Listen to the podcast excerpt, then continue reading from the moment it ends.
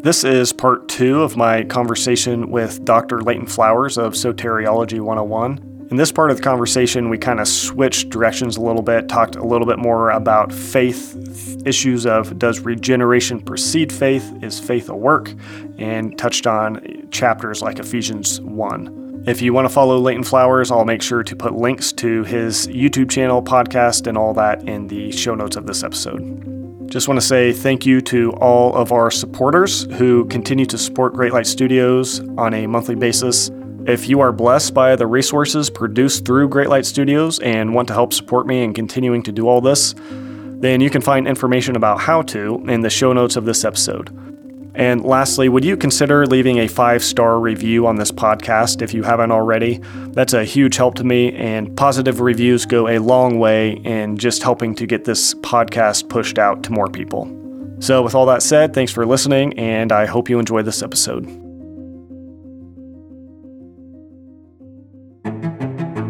If you come and eat my flesh and drink my blood, then you will live.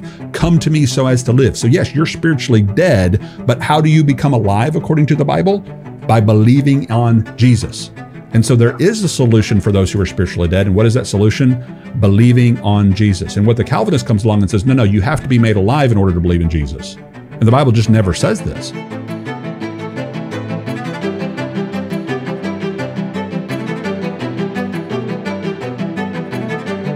You know, Calvinists are always real quick to say it's not it's not like people are wanting to come to Jesus and can't. It's that they don't. It's that they don't even want to, um, and so they're unwilling to come to Jesus. And of course, I always push back. You know, as I did earlier, is it well? Why do they not want to come to Jesus? Is has anything to do with them, or is this something that they're just born like that and they can't help it? Just like the lion that doesn't want to ever eat grass. He only wants to eat meat because of the way he was born. Is that is that is that is that the motivation behind it, or is that a, is that a conscious rational choice of them suppressing the truth and unrighteousness? And when they didn't have to do that, they could have accepted the truth so as to be saved. Um, and so that that that's really the the point up, up for debate. But oftentimes I, I always push Calvinists and say, well, the very reason that you say it's not that they want to, well, let's suppose that somebody does want to and that you know God chains them to a tree, so to speak, keeps them physically from being able to come. Are you saying that that would be unjust of God to do? In other words, if if there were people who were actually banging on the door of heaven saying, "I want in. Please, mm-hmm. please, I do believe in Jesus. I really want to come." And he's going, "No, no, no. I'm I'm refusing. You you can't be saved." If if that was happening, would that be unjust for God to do? And I ask Calvinists that because I want them to see there is a line there. There is a standard there that they yeah. would call God unjust. So you would right. say God's unjust if there were people who are wanting to believe in Jesus, wanting to follow, wanting to be saved, but can't. You would think that's unjust. I've got to get them to admit that. Yeah, that wouldn't be just. Okay. Um, so what's the meaningful difference between that and what you're claiming? Because both of them are completely outside of the control of the agent. Right. In other words, whether you tie them to a tree and therefore they can't come even though they may want to, or whether you control their desires to such a degree that they can't want to, either way, it's equally cannot. It's it's equally they have no control over equally. And so what makes one of them just and one of them unjust? What what standard are you holding that up to? And, and who is to say that somebody new cult can't come along and say, no, no, no, God's actually keeping people out that would that want to come and, and and them say, and when you question, who are you, O man, to question yeah, God? They can just say, who are you, O man, to question yeah. God? Because after all, I'm setting the standard for what is right and wrong. Right. Forget all intuition. Forget what these scripture passages say over there about these things. Yeah. Because we're going to be the arbiter and the standard of what is black or white, white, right or wrong. Mm-hmm. We're going, no, no, the Bible has to be our standard for what love looks like, for what good is. And we have to judge based upon those standards of what the Bible explains and intuitive. Intuitive. Uh, you, mm-hmm. we mentioned emotions several times. You know, in this concept. Get, I always like to point out to Gavin, God's sovereign over our emotions too. Okay, so right. um, God created us with emotions, and so yeah, while there are maybe some people who reject Calvinism solely on the basis of uh, emotion, Um, that that does happen with some people. I my, put my mom in that category, for example. She never became a Calvinist, and and a lot of times the reasons that she gave me for not being a Calvinist were emotional. Um, yep. But God's sovereign over my mom's emotions, isn't He? And and aren't they real? Aren't emotions real? Um, didn't God create us with a mind and emotions, yeah. a heart and uh, a mind? Um, in other words, when people are making emotional decisions, or people are making a, a cognitive decision, or they're using both their emotions and their mental capacities to make decisions, as probably a better balance would be, then th- they're coming to a decision based upon the way God created us to make decisions.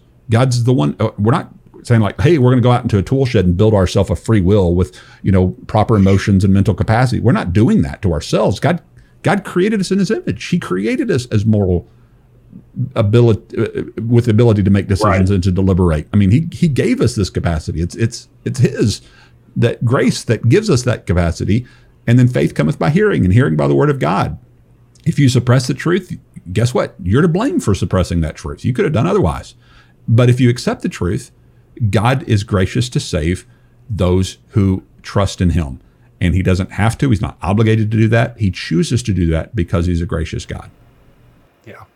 Yep. So that that's just, I, I feel like that's a legitimate point. I know how easy it would be to take that and just immediately dismiss it as an emotional argument, which I, I feel like is is in the category of a gaslighting sort of response because. God made us in his image with the ability to to you know have intuitive understanding of right and wrong even the you know the supposed pagans have an intuitive understanding of certain things, according to Paul, even in, in, the beginning chapters of Romans, of, of things that are right and wrong, things that that your conscience is comfortable with and says this is fine, you're you're you're good, and things that your conscience, uh, you know, sends out signals and says there's something wrong here, and that well, is yeah, something. He's even he even so he's even so specific that says it will defend you, or it will or accuse, accuse you. you yeah. Yeah. I mean, it, that God yeah. created us with a an internal mechanism that either defends our actions or accuses us for what we've done yeah. as a mistake. I mean, and, and, how, how does that fit with total moral inability? It it, mm-hmm. it, it doesn't fit with total moral inability. Not well, anyway. Not as far as I can tell. Yeah. It seems to fly in the face of that. So I, I, think there's just there's somewhat even of a minimization of of you know and, and the total depravity goes to this this I think an unbiblical place where where mankind is is really I'm not arguing that mankind isn't sinful or have have a nature, a tendency to sin, but I think there there's just a mankind is made to basically be garbage, and I th- I think it, it misses the fact that hey, God actually when He created us, He said we are good, and and, and the fall of Adam, uh, you know, I don't think turned us into just utter and complete, you know, morally incapable uh, sinful uh, wretches, you know, and, and again, yes, we sin and we need salvation, we need God's forgiveness. But I, I just think that you can take that so far where you're actually, once again, you're minimizing God's glory by saying something not even just about Him, but now you're beginning to say something about His image bearing creation that is just not true. And it says something, once again, then that goes right back to God, where you're now saying something about about God. Um, right. So I just, yeah, I, all this is just. Well, and it, it almost, I don't know if you've noticed this, Jordan, but it almost seems like there, there almost becomes a, you know, almost a pious competition for how bad you can yes. make men out to be. Like yeah. I, my, my my systematic is more godly and more biblical and more robust if I can make men to be as horribly worm-like wretches that I could possibly make them. And you people over there, you're trying to defend the righteousness and the goodness of man, while as we're we're being biblical over here, and we're just bringing we're just bringing all this man down. You're you know, almost like they forget man is God's creation. Okay, um, and and I know that you believe it's a result of the fall that this has happened. But what does the Bible actually say are the results of the fall? Go to Genesis he says the labor pains and the tolling of the soil. He forgot to mention, oh, yeah, by the way, you're going to be born God haters from birth and can't do anything but hate me unless I completely calloused, hardened, blind. Right. It, yeah. it, he forgot to mention the worst of all the curses. And I, right. I, pointed that out to a Calvinist recently, and he said, "Oh no, no, no, that, that's the spiritual deadness. He, you're cast out of the garden." And I said, "Oh, okay, let's have that discussion."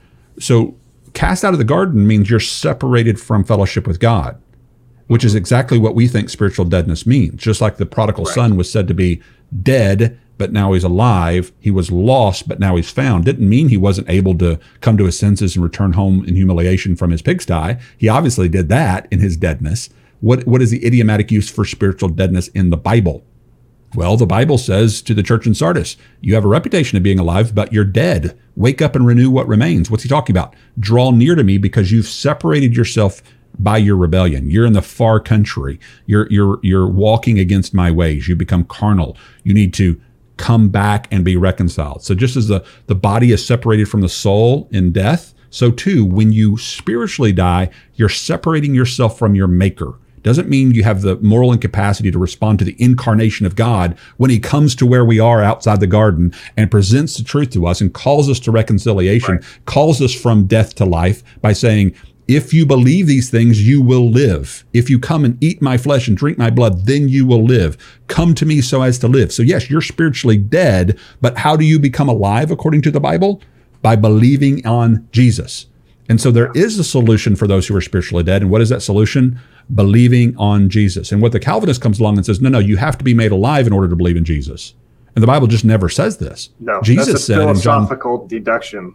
Yeah, it's it, the Jesus says you refuse to come to me so that you may have life. He didn't say, I've refused to give you life so that you would certainly come to me.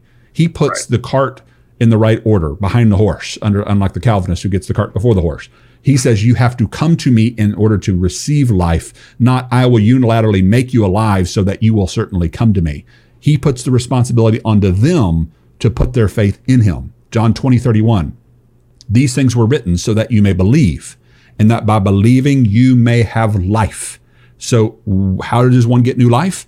According to John 20, 31, by believing. And so when the Calvinist says, no, no, no, regeneration precedes faith, what they're, what they're saying, you have to be made alive in order to believe. And we're going, okay, chapter, verse.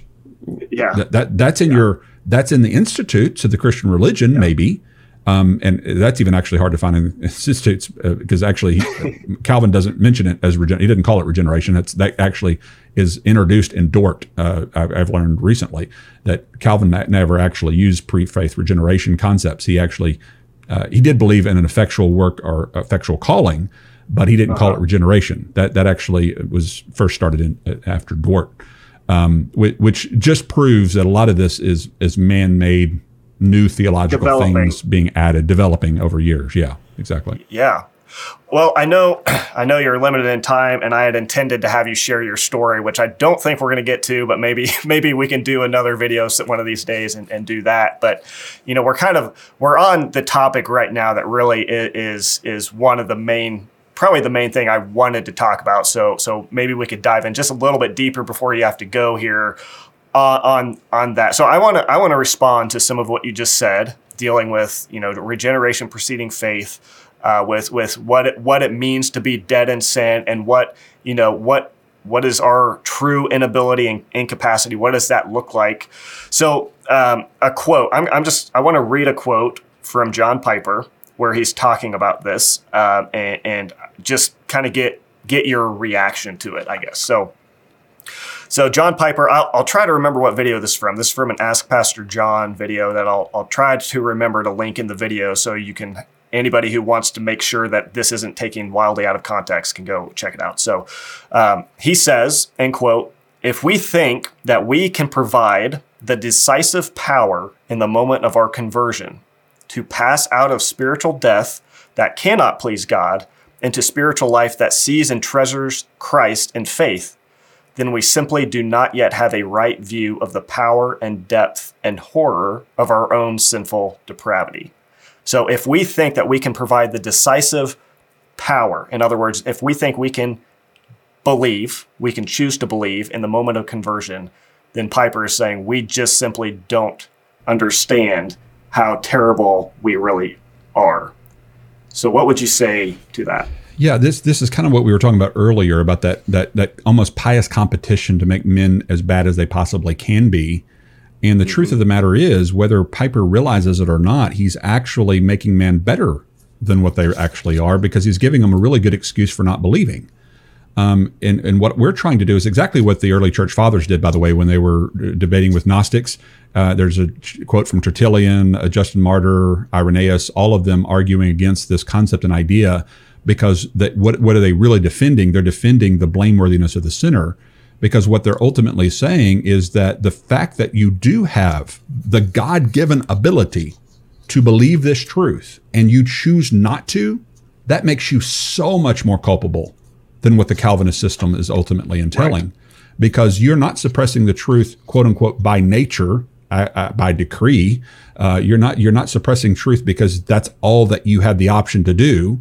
You're suppressing truth in the face of a God who loves and provides and gives you evidence. You're, you're suppressing truth. Who held out his the, hand all day long. Exactly. And that makes yeah. you so much more culpable than if what Calvinism says is true.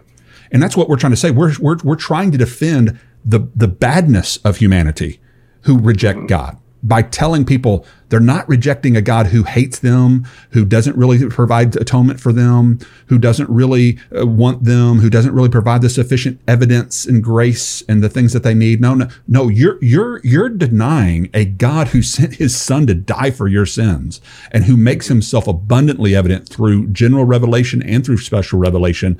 And when you walk away from Him, you're walking away from a provision of a loving heavenly Father. You're not walking away from a God who reprobated you before you were ever born and created you right. for damnation. You're much worse than you think you are. Yeah. And this is so, this is why we're doing this. This is why this is so important. The, yeah. For that reason, right there. It's it's like in an attempt to do two things, which I think are coming from a noble, well-intended place of one, passionately wanting to emphasize God's sovereignty and to make God God, you know, they want to put that on a pedestal. I think is well intended, and they also want to, as you're saying, there that does seem like there's this this misplaced pious contest almost to see who can who's most most religious by showing how bad they think men are, uh, which, right. which is just I think there's so many presuppositions that are are you know fueling that. But so it's an emphasis, uh, a well-intended motivation to try to emphasize God's sovereignty and to emphasize how terrible men are. And I think in in doing so, they inadvertently make God unjust and immoral and immoral and, and detract from his love and that aspect of him. And then I think they also make man less bad because they make they turn them into victims. Uh, right. and, and, so I think these well-intended motivations. They, they, would never they would never say that men are victims. They would never use that no, vernacular. These these are our these are our arguments against their implications of their systematic. Right. And I, I, don't remember being a Calvinist. I used that same argument that Piper, matter of fact, I probably quoted that thing from Piper at one point or another defending my view because I, I remember getting into those kinds of pious competitions about how sinful we are. And, and I, I remember backing, I remember this one it was a couple. There were a young couple that were dating, and they were disagreeing with my Calvinism. And I was a co- young college minister, and I was talking to them, and I, and I remember them bringing those kinds of some of those kinds of objections. And I remember turning it back on them. I was a good debater then too, and I was pretty good at being a Calvinist. And and I said, "Oh, so you must just think you're you're so much better because you believed in the gospel and you believe in Jesus. So you just think that there's some island of righteousness within you that made you better, yeah. that you accepted the gospel." And your friends, and I and there happened to have a friend that was an atheist, and I said, "Your friend Joel, um, you know, he's just you know, he's just maybe not as smart as you are, maybe not as wise as you are. See, I'm trying to give God all the glory by saying God chose you and he brought you to faith and he brought you to salvation. So I'm giving God all the credit for your salvation where you're trying to take some of that credit for yourself. And I remember this guy just kind of, you know, on his heels, just not knowing how to respond to that because that's probably one of the most popular arguments that Calvinists use. It's yes. one of the most popular arguments that I use to back people into a corner uh, to to make them think, oh, you're you're trying to you're trying to claim some of the glory for yourself for your own salvation because you you think you're the decisive cause of your salvation.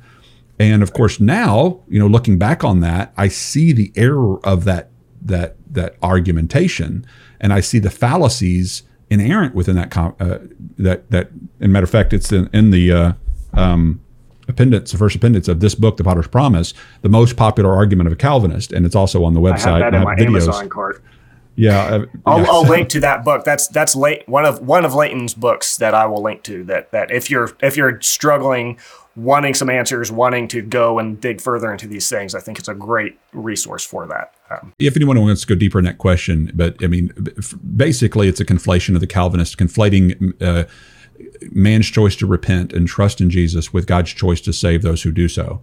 Um, those are two separate, distinct choices. And when you combine those two into one choice and call it all salvation, then you get the false dichotomy or the false dilemma that Calvinists paint of, you know, trying to say, well, those those Arminians, those non-Calvinists out there, they're trying to take a sliver of that pie and give God, you know, give God, you know, 99% credit, but they're trying to take that 1% credit for that decisive cause of salvation. And we're saying, no, no, God's 100% decisive cause of salvation. Um, and and you are 100% responsible for your sin or your choice to repent of it in light of the gospel. I mean that that is your, two separate choices. Um, and so the the choice of the prodigal to to humble himself and come home from his pigsty is 100% his responsibility, um, 100% his choice but it's 100% the choice of the father to restore him when he gets there. He's not obligated to do that. In other words, right. it, salvation is 100% the choice of the father, always. And so when the Calvinist conflates those two choices and makes them one big choice and, and, and, and, and tries to call it all salvation and then give God some measure of percentage and man some measure of percentage, just say, no, you're conflating two separate choices. There's two pies and you are 100% responsible for your choices. Um, and in, in the well-intended effort of Calvinists to give God all the credit for salvation, what they've inadvertently done is give God all the blame for our sin and our yes. lack of faith. And that's the problem with the Calvinistic system. So we're talking about this question that is a very common response to the things that have been said so far in the video, which would be why why did you believe and your next door neighbor didn't? What what are you, you know, basically are you what is in you that is better than them? What you know, so basically you you regenerated yourself. You brought yourself from from spiritual death to life. And so um, the the error that I see that I, I ask, I guess what I want to ask is if you kind of see this too, is a what I see is a fundamental within that question is a fundamental misunderstanding of the nature of what faith is in the first place. It, because it gives this idea when when John Piper says even uses that terminology of the decisive power, he's referring to faith. And so he's he's it's as if he understands faith itself to be some sort of power, some sort of yep. righteous activity, some something that is in itself meritorious, if you want to put it that way, or, or faith itself is able to lift us up out of the depths of sin. And I, I just think clearly that is such a just a fundamental misunderstanding of how Paul looks at faith, where he constantly, clearly will say, salvation is able to be by grace because it's by faith. It, and it's because it's by faith that God can save us on the basis of grace. So he, he constantly puts faith and works as being in very nature opposites. It's as if he sees that if you're doing one, if you're simply coming with faith, then by definition, you are not working. That's how Paul looks at it. And so this this is truly to me um, and I get a little bit worked up about it. but this is truly to me one of the most baffling things about Calvinism because and I don't mean this in an insulting way, but I I look at this concept of the nature of faith being contrasted with works and to me this is such an seemingly elementary principle communicated in the New Testament.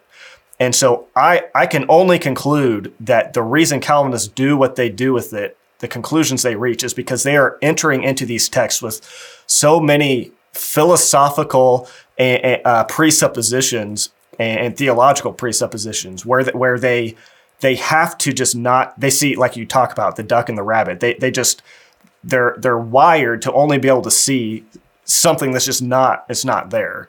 Um, so maybe could you comment on that a little bit? Like when john says yeah. the decisive power what what about yeah. that represents a misunderstanding of faith? You know theological words get theological baggage and and and all of us, and I have them too. I have I have theological baggage that I've added to certain words, like the word elect or the word predestination, especially in this discussion, have a lot of theological baggage. There's a lot of presuppositions Right. that are packed into those words.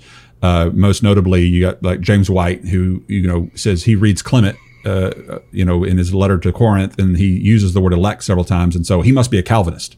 You're like, okay, no, you're you're assuming that Clement meant the word elect the way Calvinists mean it, and that's question begging. And so there's, uh, you know, there, you're packing your theological meaning into a word, and the same can be done with faith um, pistis, you know, in the original language, i- is it doesn't need to be thought of as some kind of a mystical or supernatural power, or it's Right. it's it, it- more simply, it's kind of like the English word trust or maybe allegiance or loyalty, and people even in pagan world have this all the time. I mean, they put their allegiance in a king. Uh, they put their loyalty to a you know a, a false god. Uh, they trust in the claims so much so that they would be willing to fly a plane into a building in order to get 72 virgins. That's a lot of faith being put, a lot of trust being put into the claims of Allah and the Quran. Um, and so th- th- this is not some supernatural, you know, concept, ability, or power that's granted to some people and withheld from everybody else. We, I'm, I'm in a, some sense, in a, a metaphysical sense of, of uh, trusting this chair to hold me up every time I sit down into it. That's a level of trust. Doesn't require a supernatural work of God for me to do that. I, you know, and uh, very likely one day I could sit in it and it's going to fall backwards or something, or break off one day because it, you know, it's it it it. It, it can't, it's not always going to be trustworthy. It it, it'll- it, can, it can fail me, um, and and so too. Every time we get in an airplane, you're trusting a pilot. You don't know. You never know this guy. He could be drunk. He could be all kinds of problems going on. You don't know. You're getting onto a plane. You're trusting. And by the way, I just heard a sermon from John MacArthur from 1970s where he uses getting into an airplane as an example of trust. That we all have this ability. Anybody can do this. Okay, that and it, which is ironic to me, but but that's exactly what we're saying here. You you can put your trust in the claims of the Bible. That's that's it. You can put your loyalty towards God and towards Jesus and, and have allegiance towards Him. There's nothing super fish I mean, like metaphysical power of this thing. Yeah, like, yeah, God has this little magical ball called faith, and He ah, gives it to you, and you just oh no no Right. you make the choice as who you're going to put your trust in. Um, you do it with your spouse. You do it children with parents and vice versa. I mean, you put your trust and your loyalty and your allegiance with people all the time. And for some reason, they just think you can't do it with God. You can do it with anybody else and any other, world, but you can't do that with God. You can't put your trust in the God of Scripture and in Jesus because you need some this this ontological change of nature for you to have this capacity all of a sudden. It's this magical or supernatural gift that's given to you. The Bible just doesn't talk about faith in that Yeah. regard. Um, the, the word pistis is actually used, I think, in Acts with the word proof as the word proof that these these this proof has been provided for you. I think the way Paul puts it, um, so that you may believe and you know that, Jesus is the Christ, that He is who He says He was. And so the, the the word pistis or the word faith, faith cometh by hearing, and hearing by the word of God. So He tells you the truth. He makes Himself known so that you may put your allegiance, your trust in Him. You're, you you can choose to do that. Anyone can choose to do that. The fact that Calvinists have stepped in and said this is just an impossibility with people unless you were picked before you were born and you know unilaterally in, ontologically changed into a new human being. Um, it, it's just this. These are not concepts taught in the Bible at all, not even remotely, as far as I can tell. Romans 3:27 it says, "Then what becomes of our boasting? Boasting, it is excluded. By what kind of law? By law of works? No, but by the law of faith." So the issue that John Piper's raising here is this issue of, hey, eh, non-Calvinist, if you're saying that you believe, if you have faith, then what you're saying gives you grounds to boast. And then you have Paul over here saying, "Hey, look, if it is by faith, if you only bring faith to the to the table, that is the law through which boasting is actually excluded." So the Calvinist says faith gives reason to boast, and Paul says faith eliminates any grounds to boast.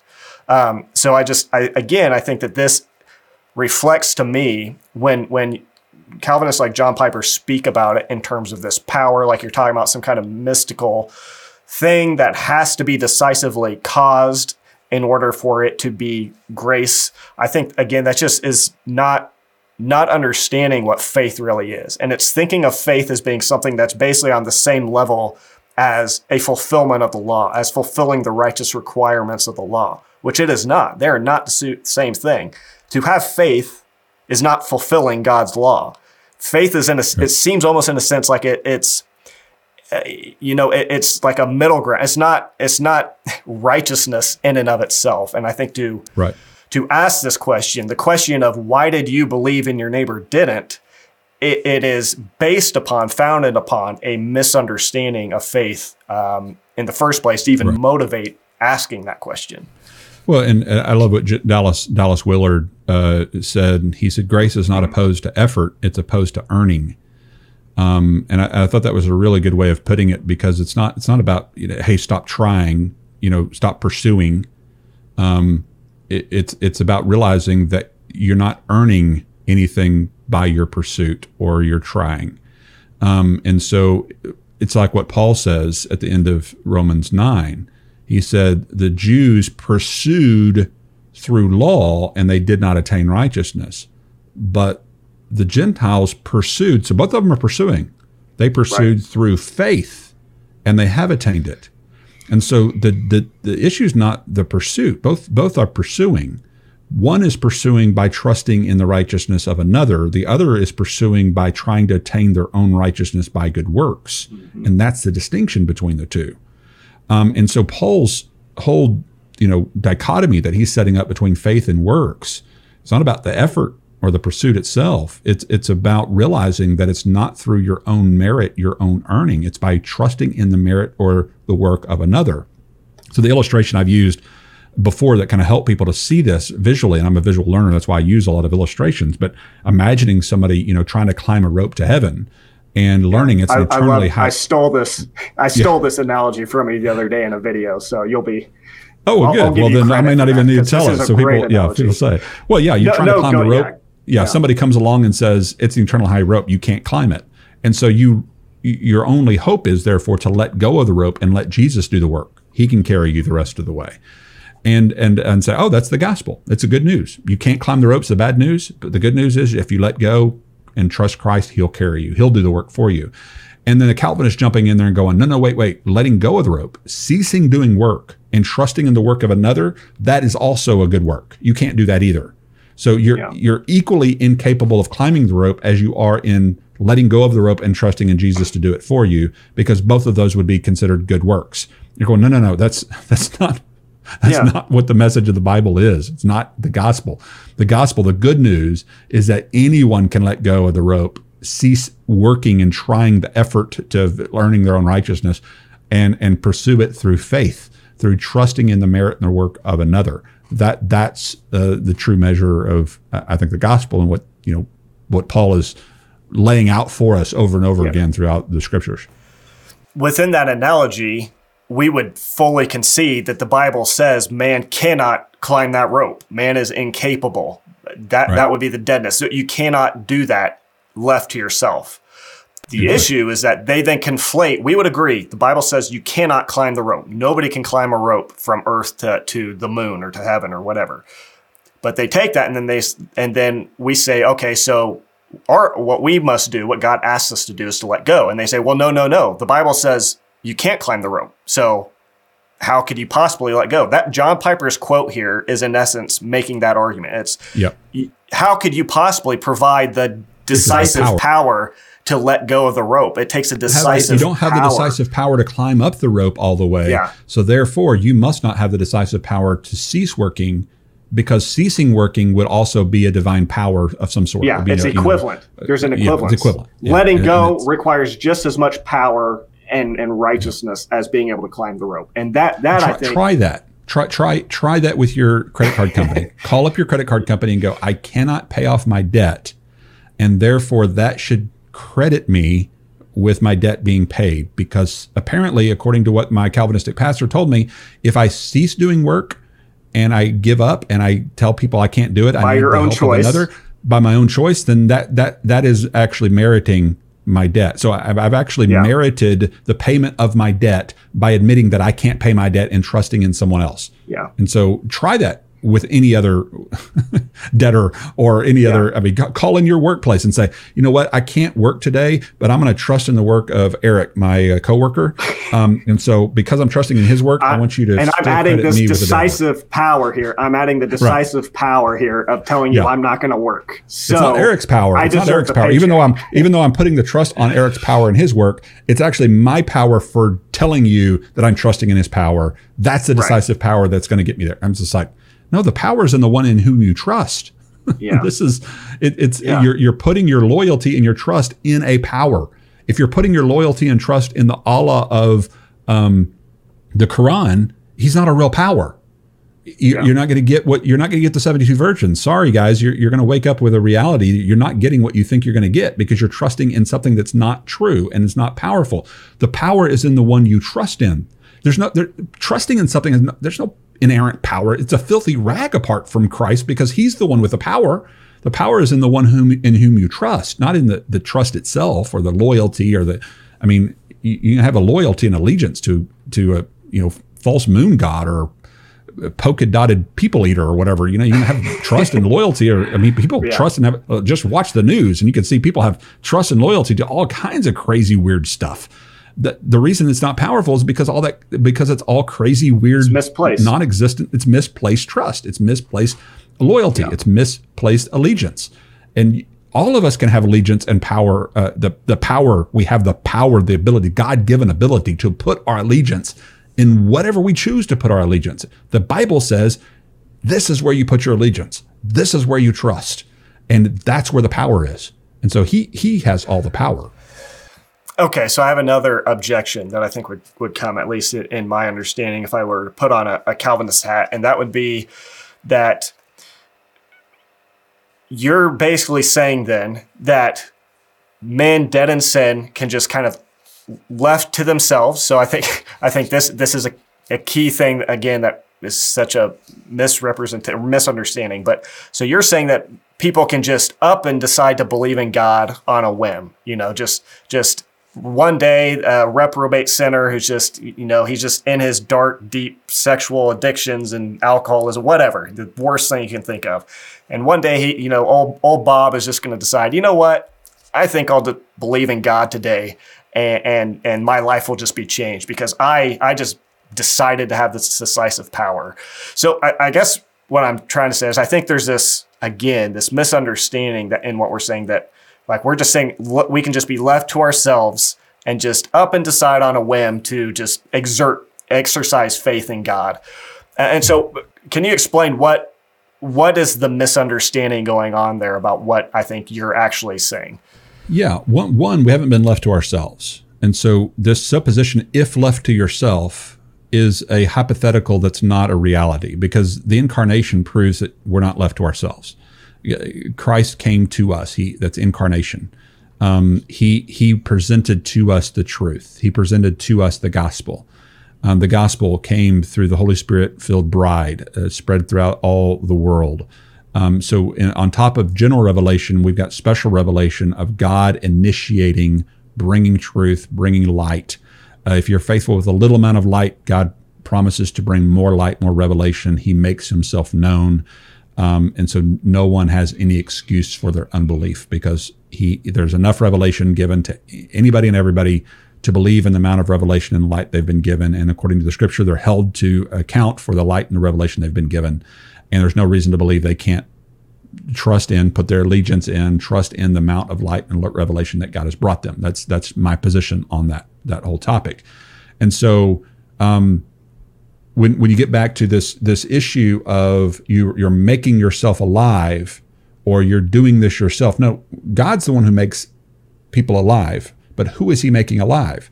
Those who with a childlike faith put their allegiance, their trust in him. And again, there, there's not a power, mystical power associated with that. You're you're putting your allegiance in His power, in His authority, and He chooses graciously to to bring to life those right. who humble themselves and put their trust in Him. You're not meriting that, or you're not earning that you know, by you, trusting you could in bring, his, his work. You could bring all the faith in the world, all the faith in God in the world, and put it on the table before God, and He would still have every right to say, sorry, I don't I don't forgive you. you. That that doesn't do away with your sin. It doesn't it doesn't faith in itself doesn't cure your your spiritual condition. It's just uh, the method by which God has chosen to dispense his blessing through. It's, it's like the tunnel through which you get to the destination. It's not the destination it, itself or the power itself. And so I just think it's so often just misunderstood.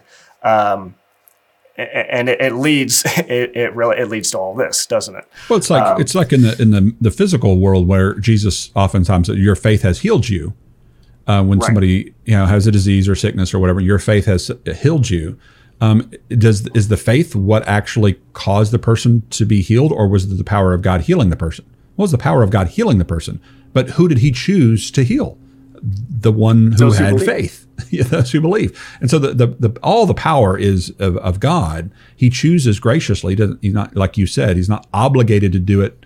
Um, now, he will always keep his promise. And so if he's promised to heal whoever believes, um, you know, whoever trusts in him, if he promises to do that, he's going to keep his promise. So we can, we can know that he will do what he says he's going to do, but he's not obligated to provide atonement in the first place. He, he was right. he, he will keep his his obligations because he obligates himself by promising. Right. But he's not he's not obligated to make that promise. He, he wouldn't nothing the the child coming home out of the pigsty is not obligating the father to accept him when he gets there. He's choosing graciously to do that. He doesn't have to kill the fatted calf, give him the golden ring, and restore him as a son. That's completely the choice of the father to do that.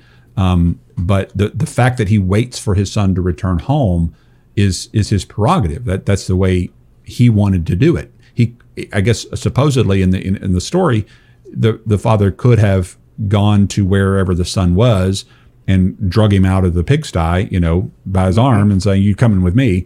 You know, that could have happened, but it, that's obviously not the way that you know God wants it to work. He wants us to have a responsibility, a, an ability to respond to the revelation, the light, and the appeal of the gospel calling us to repentance and faith. And that, that question, you know, why did you believe and your neighbor didn't? And and I've heard Piper say something to the extent of, you know, when you stand before God and he asks you, why did you believe? which I just think is such a bizarre thing to think that God is going to ask. Like that's going to be the question God asks. Why did you believe? Again, why wouldn't you believe? So many. better yeah, question was why wouldn't you believe? Question. Yeah, there's another end to, to that question, John. Uh, but but what you just said, you know, again, your faith has made you well. That, that that's you see over and over. I looked this. I did a bit of a study on this the other day just to see if it was accurate, and I, I just think it's worth asking the question to those who would present as a Calvinist this sort of response to what we've said. You know, why did you believe and others didn't, and how how do you think you can provide the decisive power, uh, and and so on? Why is it that so often throughout the entirety of the New Testament, and, and I think probably the Old as well, it is perf- the Bible is perfectly comfortable with attributing faith to the person expressing it and giving ownership of faith, saying, Your faith has made you well. Uh, First John will say, "This is the victory that has overcome the world, our faith." And so that's just over and over and over again. Now, well, Colossians two twelve, you you were raised you were raised through your faith. It actually your says. faith. Yeah, yeah, you were raised through your faith. So you're you're raised to new life through your faith, and so that right. just very very clear that it's it's attributed yeah. to you, and it also comes at, it comes before you being raised. So I mean, yes. that's a great passage to show that pre-faith regeneration is not biblical. Yeah, exactly. And so, what? Why is it that the Bible is comfortable with giving the person ownership of faith, as if it's some? It is some something, not a power, but it is some sort of decisive thing within themselves that they could ch- have chosen to do otherwise. And therefore, the expression of faith that they are displaying is very much theirs. That faith belongs to them. Uh, not that yeah. they, again, express that apart from God as if they made the first move, but what you're saying, Leighton, is this idea that you know left to ourselves is is again just a misunderstanding. It, it almost assumes a deistic view, doesn't it? yeah, it almost assumes like a deistic view of God. Yeah, we're we're yeah, yeah. we're, responding we're, responding to the fact that God has already we're responding to God's us. appeal, and we're we're not left on our own. It, it, you know, He's yeah. coming to us with an appeal, and so we're responding to Him and His Word and His truth. Faith cometh by hearing, and hearing by the Word of God. If you suppress the truth, that's your fault. It's not because of the lacking of the sufficiency of truth. Just like you you suppress God's grace or you deny God's grace, it's not a lacking of the sufficiency of the grace to save you, it, it's your fault. You're to blame for that. I mean, that's why we're, we're defending that you're worse. Uh, mankind is worse than what the Calvinist says they are under our systematic. That's why we keep defending that. Um, and so, I mean, it just you got to kind of kind of p- keep pushing these things back and and just reminding people of of kind of the root of some of these theological problems. And the whole question of why did you believe in your friend it? I mean, that, that's kind of like that. Let me rephrase that in a way that really points out the inerrant determinism in the question, because they're presupposing deterministic answer must be required. Because ultimately, what they're saying is what determined for you to make this choice and your friend not to make this choice. So, in other words, they're assuming you're determined by something outside yourself because they can't just say agent causation is true, that the cause of the act is the actor. The cause of a determination is the determiner. Um, just like why did God choose to create you? They don't they don't look anything beyond God when they answer that question because he did because he's God. God can choose whatever he wants to because they're not assuming determinism onto God because they believe God is a self-determined agent. Well, in the same way, we believe that we are self determined agents in the sense that God has created us not with his power and ability to make the choices he does because we don't have his power, but he has given us a limited scope of power and moral capacity within this finite world to make certain choices. And so to say what determined for you to make that moral choice assumes that something other than the agent themselves determined that mm-hmm. choice. It's it's it's a question begging fallacy because it determ it, it, it's assuming a deterministic answer is required, and they don't even realize they're doing it because they they're they're just looking for a cause.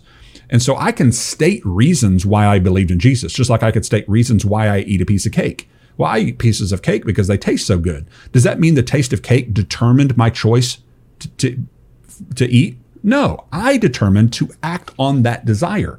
So it's not saying that we don't have good reasons for why we believe in Jesus. I just listened to a great sermon. As a matter of fact, I just tweeted about it. If you looked at my Twitter page at Soteriology 101 from Voddie Baucham, who is a Calvinist, but he mm-hmm. had a great apologetic con- uh, con- uh, sermon. Um, why did I? Be- why do I believe the Bible? and he gets just this great apologetic argument showing that uh, how the the source and the authority of it, and just apologetic argument after apologetic argument, defending mm-hmm. of why he believes the Bible is true. And I just reposted this, going, uh, "This is awesome! I love this." Because he has really good stated reasons for why he believes the Bible is true. As a rational thinking, deliberating man, he's able to look at the evidence. He's able to look at the claims of the gospel. He's able to look at all these things and say, this is reliable. This is true. I believe this. I put my, I, I am putting my trust in the claims of this for these reasons. And I think, wow, what an awesome, awesome sermon. I wonder how consistent it is with his Calvinism, however. Yeah, because really, right. he should say, the reason I believe the Bible is true is because I was unilaterally picked before I was born and irresistibly graced, causing me to believe the Bible is true. That's what he should say as a consistent Calvinist. But instead, Calvinists oftentimes say things that aren't always uh, perfectly consistent within their Calvinism. Instead, he makes the apologetic arguments for why we believe the reliability of Scripture and therefore should put our allegiance in the God of Scripture because of these reasons. Um, and so we can always state reasons as to why we put our faith in God. We can reasons out there, but to assume that something other than the determiner, Leighton Flowers, made that determination is to question beg by assuming that somebody other than Leighton Flowers made that determination. No, I made that yeah. determination for these reasons, but I'm the determiner. I'm the moral agent. I'm the one responsible because I made the choice. Period. Yeah. And it, it, I just think it's so important to keep in mind that my choice to believe, our choice to believe, is not made independent from God's first movement toward us. We we love because He first loved us. God exactly. made a step toward mankind in Christ and said, I, I love you, and held out his hand in a sense and said, Here I am. And so our faith isn't just on a whim deciding to make a movement toward God. Faith is a response to a movement that God has already made toward us. Exactly. I just think it's so important to not forget that. But so, uh, well one last thing with that that I want to ask you, and then I'll let you go because I know you're I'm already holding you past time. But um, uh, so I wouldn't you say it's right that when a somebody would ask that question of why did you believe and your neighbor didn't, couldn't you just pretty much immediately f- flip that and say, well, in your system, why why didn't the neighbor believe and I did? Do you do you see what I'm saying? Like, why is it yeah. that the neighbor didn't believe? Like, in your answer, system, can you answer that? Yeah, their their answer is very revealing. Um, because they have to say, if they're consistent, the reason my neighbor didn't believe is because God did not choose them, because God did not provide for them. So, what are they rejecting? If God didn't provide anything for them, then what are they rejecting? They're rejecting a God who hates them. So just like you said, we love because he first loved us. Then the reverse of that in the Calvinist mind was the reason that the reprobate hates is because God first hated them. And right. as MacArthur already pointed out, you can't have Jesus as the perfect reflection of the law of God of loving his enemies if that's true.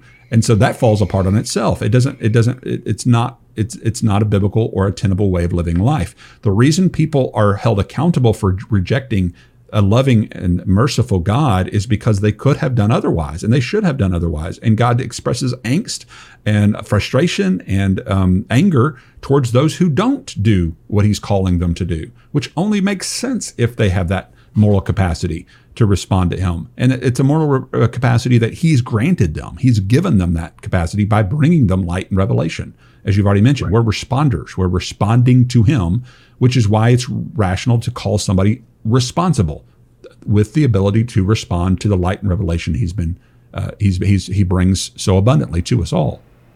Yeah.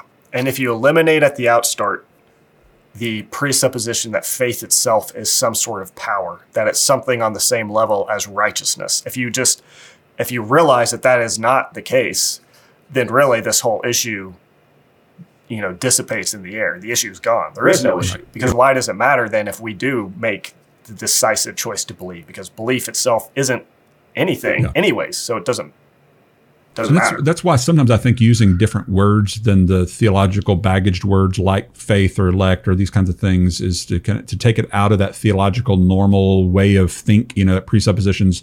To use the word allegiance, for example, maybe the word mm-hmm. trust or something like that, because it doesn't have that all that theological baggage packed on top of it. And and so instead of saying elect, we'll say you know, the one that was chosen. Um, or instead of saying predestination, you might talk about how God has determined beforehand what will happen to those who believe. You know, that, that would be another way of talking about predestination because that's what it's about. and Paul's writing the two times he writes it, he talks about how believers, those who love him and are called according to his purpose, have been determined beforehand to be conformed into the image of his son. And in Ephesians 1, it's about God predetermining beforehand those who will be holy and blameless, which is the same thing as being like Jesus. Holy and blameless is Jesus. Um, and so God has determined beforehand what will happen to those who are in Christ Jesus through faith. That's all right. predestination means. But if you think of predestination, you prepack that word with this concept and idea that God has picked people before they're born to become believers so as to be made like Jesus. And you just shove that into the word, and every time you see the word, you think, oh, confirmation bias. Calvinism must be true because there's the word predestination or there's the word election. And you're just assuming your, your theology into those words instead of looking at it in, in its proper context. Yes. I'm, I'm going to restrain myself because Ephesians 1 is is I could I could talk about that all day. I'd love to talk with you sometime more about this and run some of my my um, I, I don't know if it's necessarily a unique vantage point, but just just this particular way I look at Ephesians one, and really that's that became the key passage to me to say I just don't think Calvinism can be true in light of really this concept of in Him, in Christ, union with Christ, right. what that means, what that entails, when that happens. I just I think Calvinism enters into Ephesians 1 with a very vague, unclear notion of what in Christ means and of how that is at all significant to these mentions of choice and predestination. It's as if it's sort of an afterthought that it, the, the text isn't approached with, uh, let's figure out what does Paul mean by in Christ? What does that mean? Yeah. When does that happen? Who does that happen for? And then let's take that because it's streamed through the entire chapter, and then let's take that and try to understand what he might be meaning by referencing well, the, it. The, the way that's the way that's evidence is you could remove the word in him from that verse, Yeah. and it would not change the Calvinistic theology wouldn't change a whatsoever. Because it's it's superfluous to and and you can't make. I mean, the fact that he mentions what in him or in Christ or some form of that, like what thirteen times in that one long running Yeah. sentence. I mean, Right. obviously, it's a it's a Pauline, you know, uh, doctrine that is very very key to the point he's making.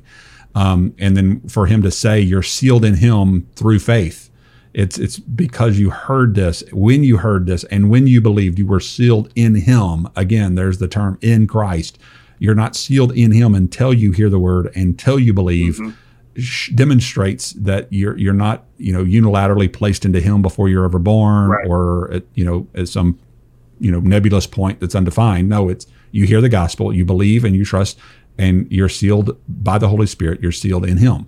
Um, it, it really really that simple. And and sometimes you're right. If if you just leave out certain concepts or ideas of paul's teaching from other texts because he mentions the concept of in him and a lot of other uh, texts as well. You pull all those together and you look at them all in context and it's really obvious in my estimation what paul's talking about. Yeah, I would just say there's there's a immeasurable, massive difference between Paul saying God chose us to be in Christ and God Yeah. chose us in Christ, which is what it actually says. absolutely. Well, well, Leighton, I so appreciate all your time. I would love to hopefully one day chat more about about some of these things. I feel like I barely scratched the surface of of all the the notes I had of things I wanted to run by you. But uh, yeah, very Very much much. appreciate your time and everything you're doing. my honor and uh, privilege, and I appreciate what you're doing as well. And keep keep doing what you're doing. We need more voices out there uh, teaching uh, about God's love and provision for all people.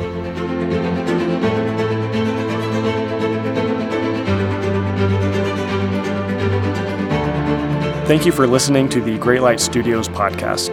To find more information and resources or to watch our films, you can find links in the show notes of this episode to our Facebook, YouTube, and other social media accounts.